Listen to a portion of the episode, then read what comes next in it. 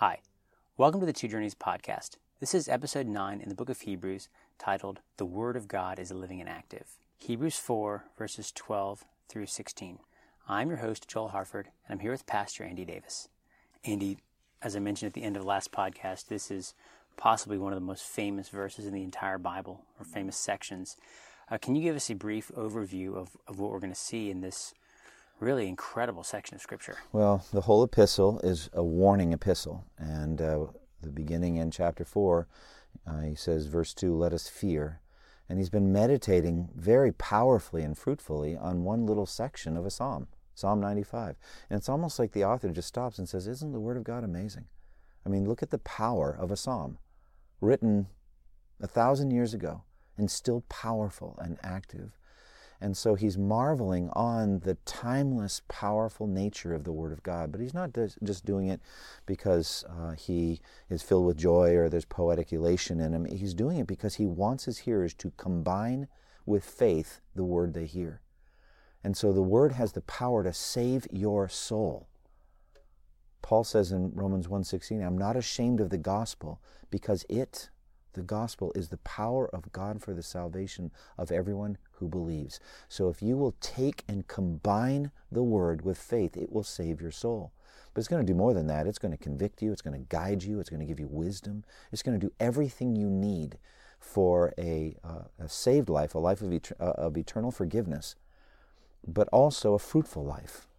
And so we're going to see that. And then he moves from that into a, perhaps an even loftier meditation on the, on the ministry of Jesus as our great high priest, who uh, we can go to with our problems and, and can help us in our weakness. And that, so you really have the Word of God and prayer here for us. We should read the Word because it's living and active, and we should go to Jesus because He's interceding for us, and we should lay all our burdens on Him. So it's really the Word and prayer together here for us. Mm-hmm. Well, for the sake of our audience, I'm going to read verses 12 through 16. For the word of God is living and active, sharper than any two edged sword, piercing the division of soul and of spirit, of joints and of marrow, and discerning the thoughts and intentions of the heart. And no creature is hidden from his sight, but all are naked and exposed to the eyes of him to whom we must give account. Since then we have a great high priest who has passed through the heavens, Jesus the Son of God. Let us hold fast our confession. For we do not have a high priest who is unable to sympathize with our weaknesses, but one who in every respect has been tempted as we are, yet without sin. Let us then with confidence draw near to the throne of grace, that we may receive mercy and find grace to help in time of need. So, Andy, the first question I have for you is just the Word of God. How is the Word of God living and active? Right, it's very powerful. And as I mentioned in the introductory comments, the author does this because he's just marveling at the power of Psalm 95. Today, if you hear his voice, don't harden your heart. And that's also vital for that concept. How can you hear his voice? Well, by the Word of God.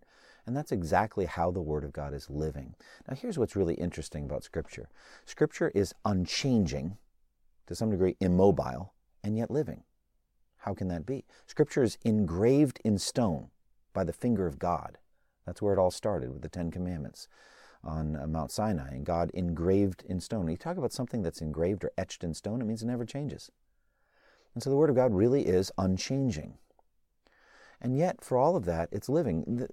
To me, something that, that is unchanging, immobile, is something that's dead. It's something that has no life. One of the things about life is it's constantly, uh, there's motion, there's movement, there's biological processes going on all the time.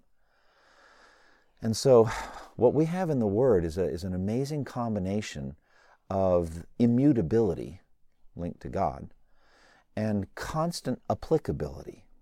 It's constantly applicable to us, and we're alive, and we're at different places in our lives. And there are different things going on around us all the time. There's no two days exactly alike. Every day is unique. So, today, if you hear his voice, so today is unique. It's got some common principles. You know, you're married to the same woman, you have the same kids, maybe the same job, same address. So there's some same things as yesterday. But the things that are orchestrated for God, by God for you today, the good works He has for you to walk in, uh, the trials you're going to face, He knows them all before they happen, but you don't know any of them. So it's a unique day. And so the Word, which never changes, is going to be applied in some different ways today. And so that's the idea here is that the Word of God is living, though unchanging, though immutable, like God Himself. It's living because also, I would say, it produces life. Uh, we were dead in our transgressions and sins. The Word comes in, and now we're alive. And so the Word produces life through us so that we have a harvest of righteousness. We have fruitful things that come from us by the Word. So I like to think of the Word as living, not that it changes or it's dynamic. A, a, a, theological liberal might say the Word is constantly evolving. And our understanding, I mean, you hear that, like the patriarchal people that were, you know, uh, shepherds and, and, and they were out there with cattle and, and it led rural lives. We're now steel and glass, high rise, 21st century technological people. The Word's evolved. I don't believe that at all. The Word of God never changes, and it's perfect the way it is. But it is alive in that it constantly is applied in different circumstances and it produces life in us and through us. Mm-hmm. Yeah, it produces life. He, God creates what He speaks into existence, right? Amen. It's going from Genesis, you know, Paul and in 2 Corinthians 4, you know, the God who said that light shine out of darkness has yeah. caused this light in our hearts. Yeah. Um, but then also we see in Hebrews this this cutting aspect. So what are we going to learn by the analogy of the sword, how it, how it pierces and cuts. Sure. So the Word of God, which is living and active, it's living and active in us because it, it cuts us. It cuts through us, I think. And so the image here is a, of, a, of a sharp, double edged sword. Um, so the author is definitely putting a picture in your mind. And uh, back then, and for, for really the overwhelming majority of human history, the most powerful military weapon was the sword. Um, until gunpowder came and effectively made the sword obsolete to some degree. But the sword became a symbol of military conquest, or, or even sayings like Jesus saying, You live by the sword, you die by the sword.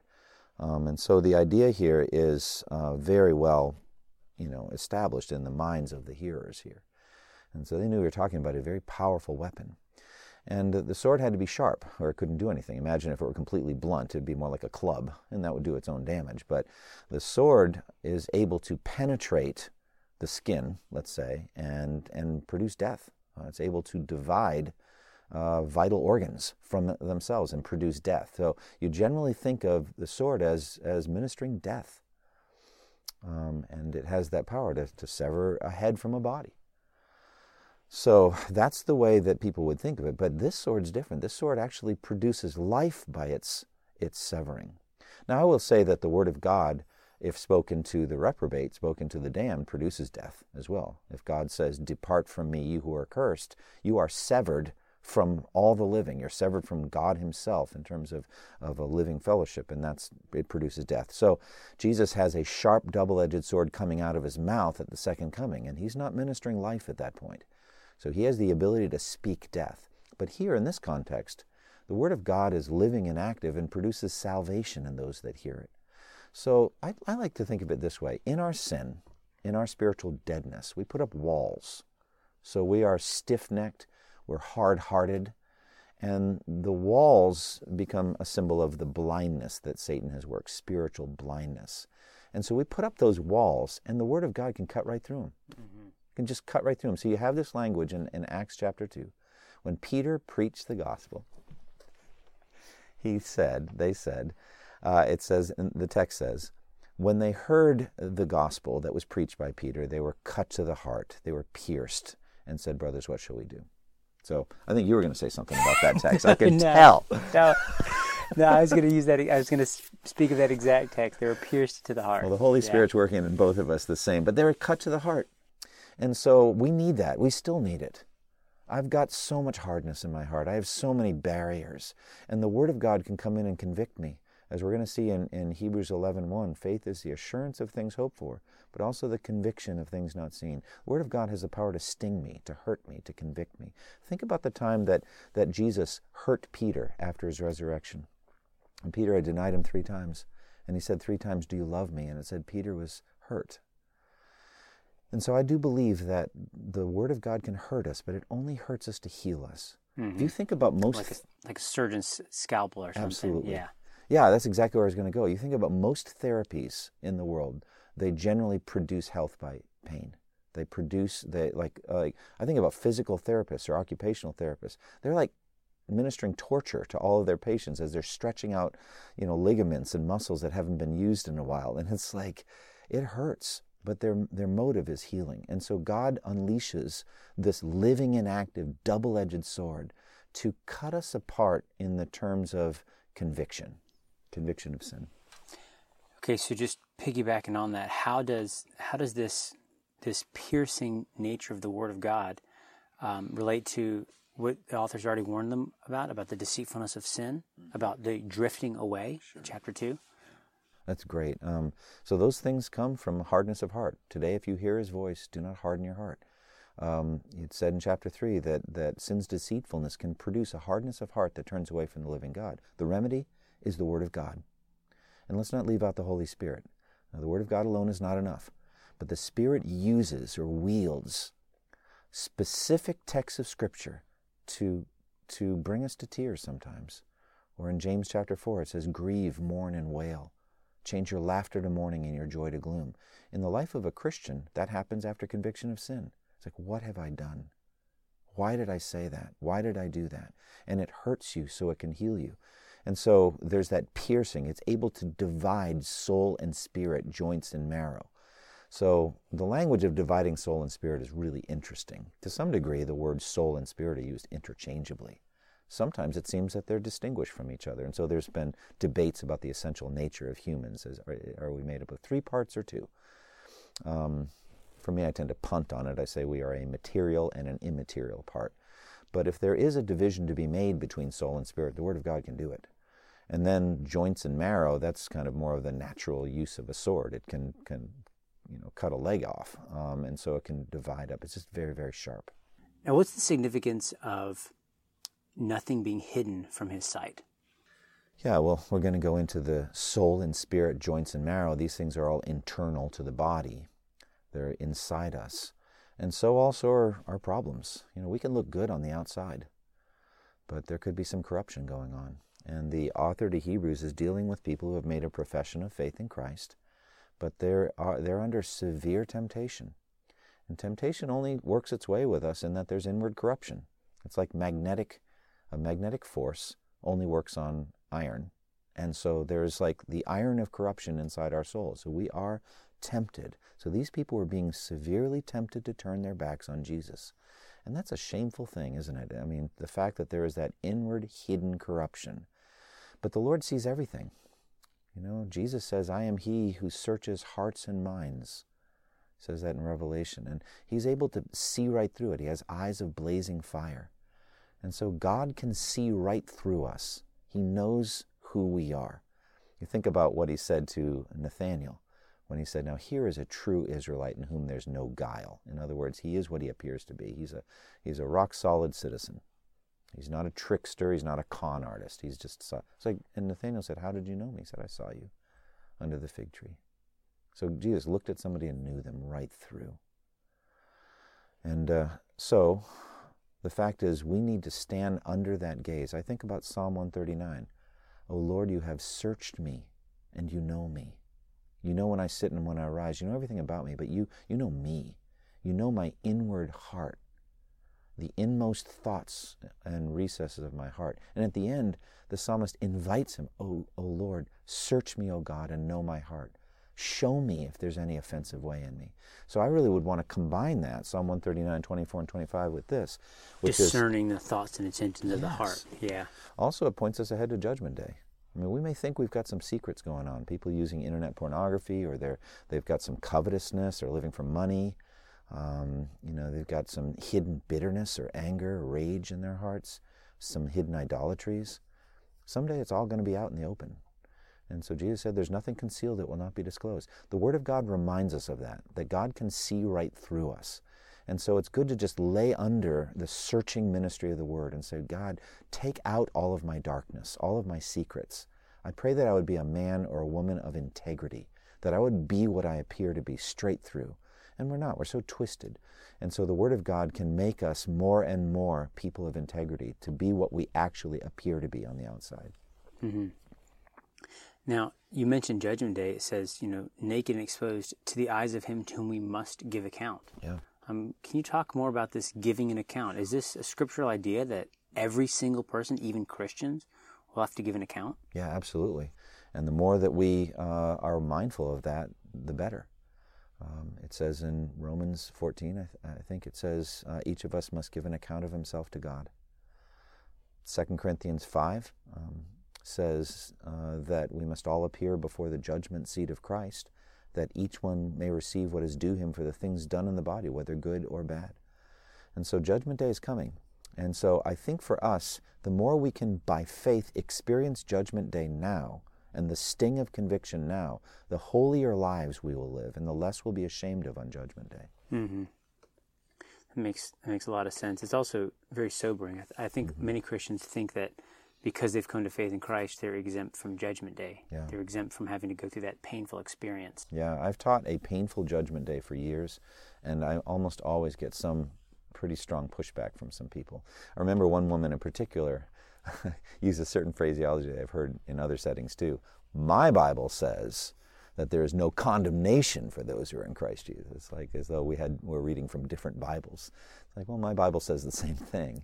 But there's a big difference between there's no condemnation and that there's no accountability or there's no judgment or evaluation. We are all going to be evaluated. But the elect, those who have come to faith in Christ, um, on judge, by Judgment Day, all the elect will have come to faith in Christ. They will not be condemned. They will not hear the words, Depart from me, you who are cursed. But I do believe that we're going to have some painful moments on that day. And that's hard to kind of figure out how all that works, how saints who are absent from the body present uh, with the Lord then later have to be brought to some measure of grief over the way they live their lives. That's hard for I can't figure all that out. But I think there is just one judgment day, and we're all gathered, sheep and goats together, and we get to uh, we have an evaluation. And with the sheep, there's going to be good and bad. It's not just bad. We need to realize that. Yeah, it's going to be hard, but it's also going to be pretty sweet too, because there at last we're going to get our first clear commendation from God for the good works we've done. And that will be pretty sweetly encouraging. But still, there is this judgment day, and we need to get ready. We need to get ready for the negative part and minimize the damage, basically, minimize the damage. Yeah. I find it interesting that as soon as the author brings up this judgment day, we must give an account, he immediately, right after that, brings in the priestly ministry of Jesus. And we get multiple chapters on the great high priesthood of Jesus Christ. Yeah. Uh, can you talk about this, verse 14? Since then, we have a great high priest who has passed through the heaven, Jesus, the Son of God. Let us hold fast our confession. Yeah. Well, Jesus is very much the issue here, although he's not been overtly mentioned for the last two chapters. He is the Sabbath rest. And so, really, if you think about what the what the Jewish professors of faith were tempted to do is turn their backs on Jesus, specifically on Jesus. So the author has been going on at great lengths concerning the superiority of Christ. Now, this is the first overt, clear mention of great high priest, but we had a mention of his priestly ministry right from the beginning of the book, where it says, After he had provided purification for sins, he sat down at the right hand of the majesty in heaven. So that's priestly ministry. He offered satisfaction through his blood for our sins. So let's remind ourselves who we have. We have a great high priest. So we're going to need him because once the Word of God starts cutting us apart, we're going to start weeping and we're going to start confessing sins. We're not going to find that the Word of God said, No, you guys are fine. I see no unrighteousness in you at all. You're perfectly holy. It's like, No, I see all kinds of sin, and we're going to need to run and cling to our great high priest who made satisfaction for us. Mm-hmm. Now, what is the significance of this phrase, who has passed through the heavens? You know, as opposed to with the the old priests passed through, which is the, the curtain to go in and make atonement. Right. Yeah, that's a that's a very provocative phrase. It gives a sense of, I think, cycle or uh, circles of heaven or realms of heaven that are higher and higher and higher. So Jesus is in the in the highest heavens. You get the sense that there's a, a, a realm apart from all creation, almost that Almighty God dwells in alone. So when Satan wanted to ascend to the heights, he wanted to get up to the highest level, and no one can occupy that but Almighty God. So Jesus doesn't end up in the heavens. He kind of, to some degree, passes through the heavens and goes up to the uncreated highest realm, which is where the throne of God is. So you get that image there. So Jesus passed through all the created realms. So there is an invisible spiritual realm uh, in which all these created things are uh, these spiritual realities. And the things that are physical on earth are types and shadows of those. But Jesus passes through all of that right up to the highest place, the right hand of God. Now, right after that, there's this exhortation let us hold fast our confession. So, in light of Jesus' high priestly ministry, atoning for our sins, and, and what he just said about Judgment Day, giving account, why is it so critical that we hold fast our confession? Well, this is the point of the whole book. The author just keeps going again and again to this issue. This is the emergency. This is why he's writing the whole book. And their confession or profession is faith in Christ. So he brings in that Jesus is the Son of God. He uses the term here Son of God. He is our great high priest. You can't turn your back on him. God the Father, the God of Abraham, Isaac, and Jacob, will not hear you any other back channel way. So you turn your back on Jesus and you try to go in the old covenant way, skirting Jesus, denying Jesus, because you're going to have to say negative things about him. He's not who he claimed to be. He's a blasphemer and a divider of the people and misleading the people. You're gonna have to, you can't just be neutral. Well, I, I don't know about Jesus, but I'm going to go back to what I used to do. No, you got to trample him underfoot effectively. Well, if you do that, you've got you, have turned your back on your own salvation. So the author here is speaking very positively. He said, "Let us draw near mm-hmm. to this this high priest uh, and hold fast our confession."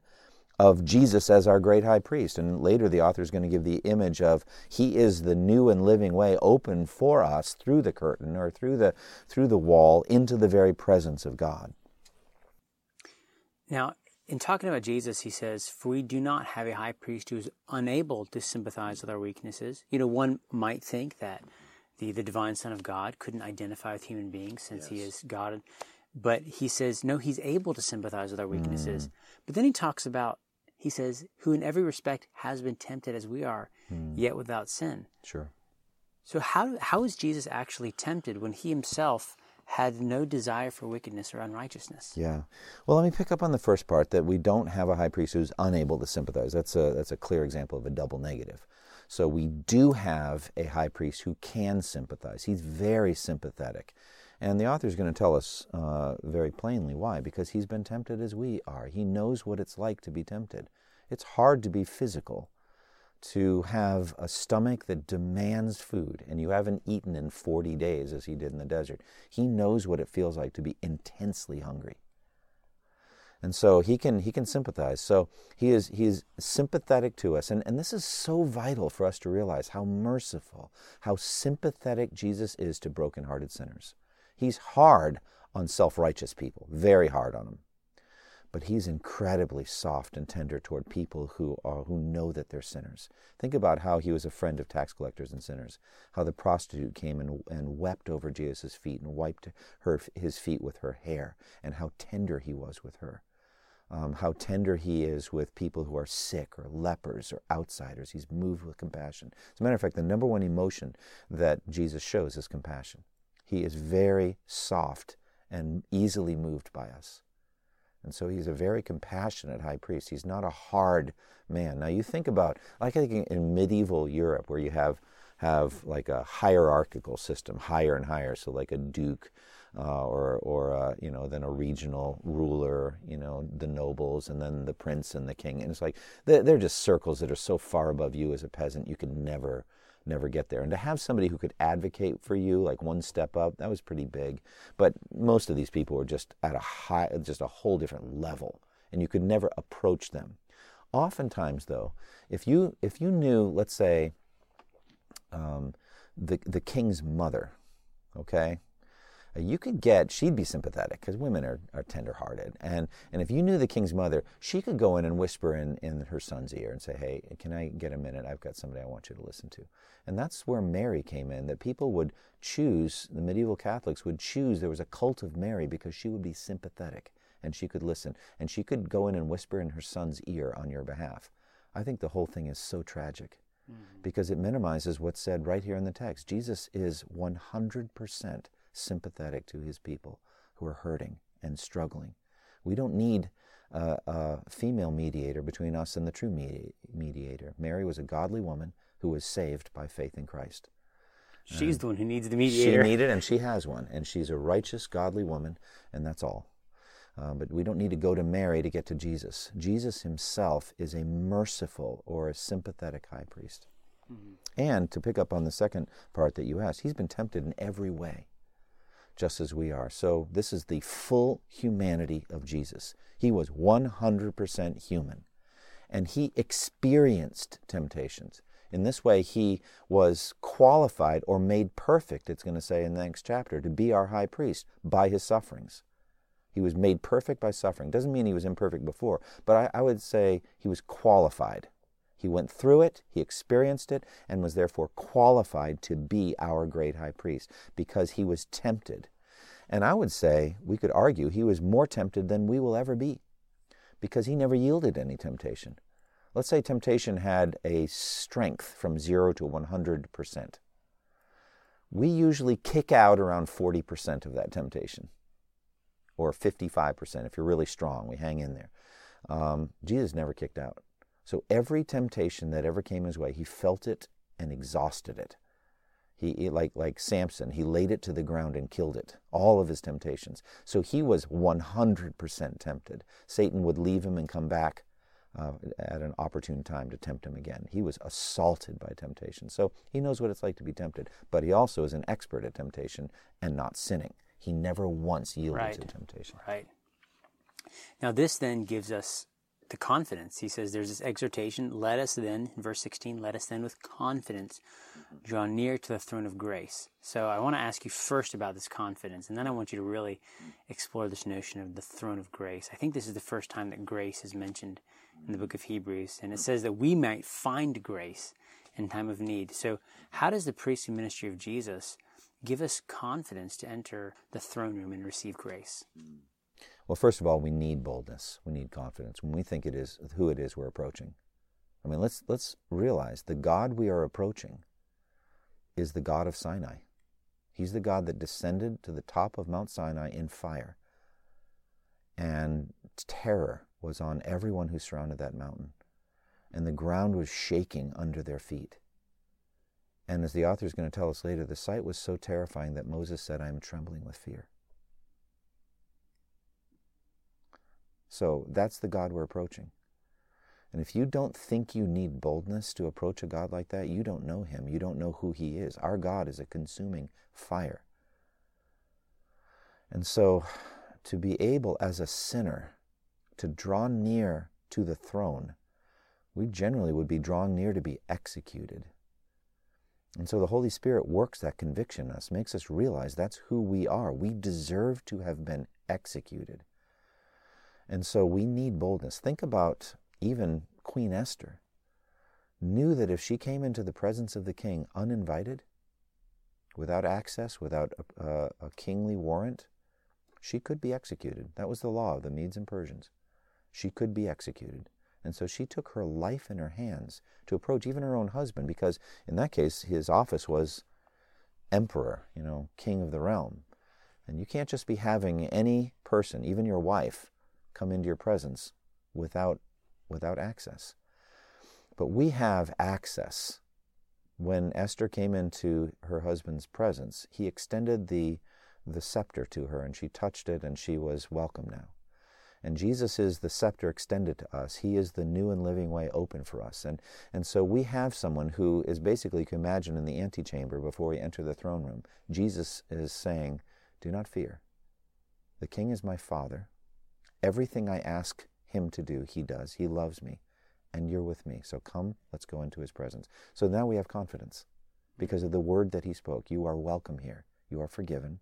You are seen to be in me, perfectly righteous. So let's come. Let's not stay away out of terror that he will strike us dead, but let us have boldness to enter. Mm-hmm.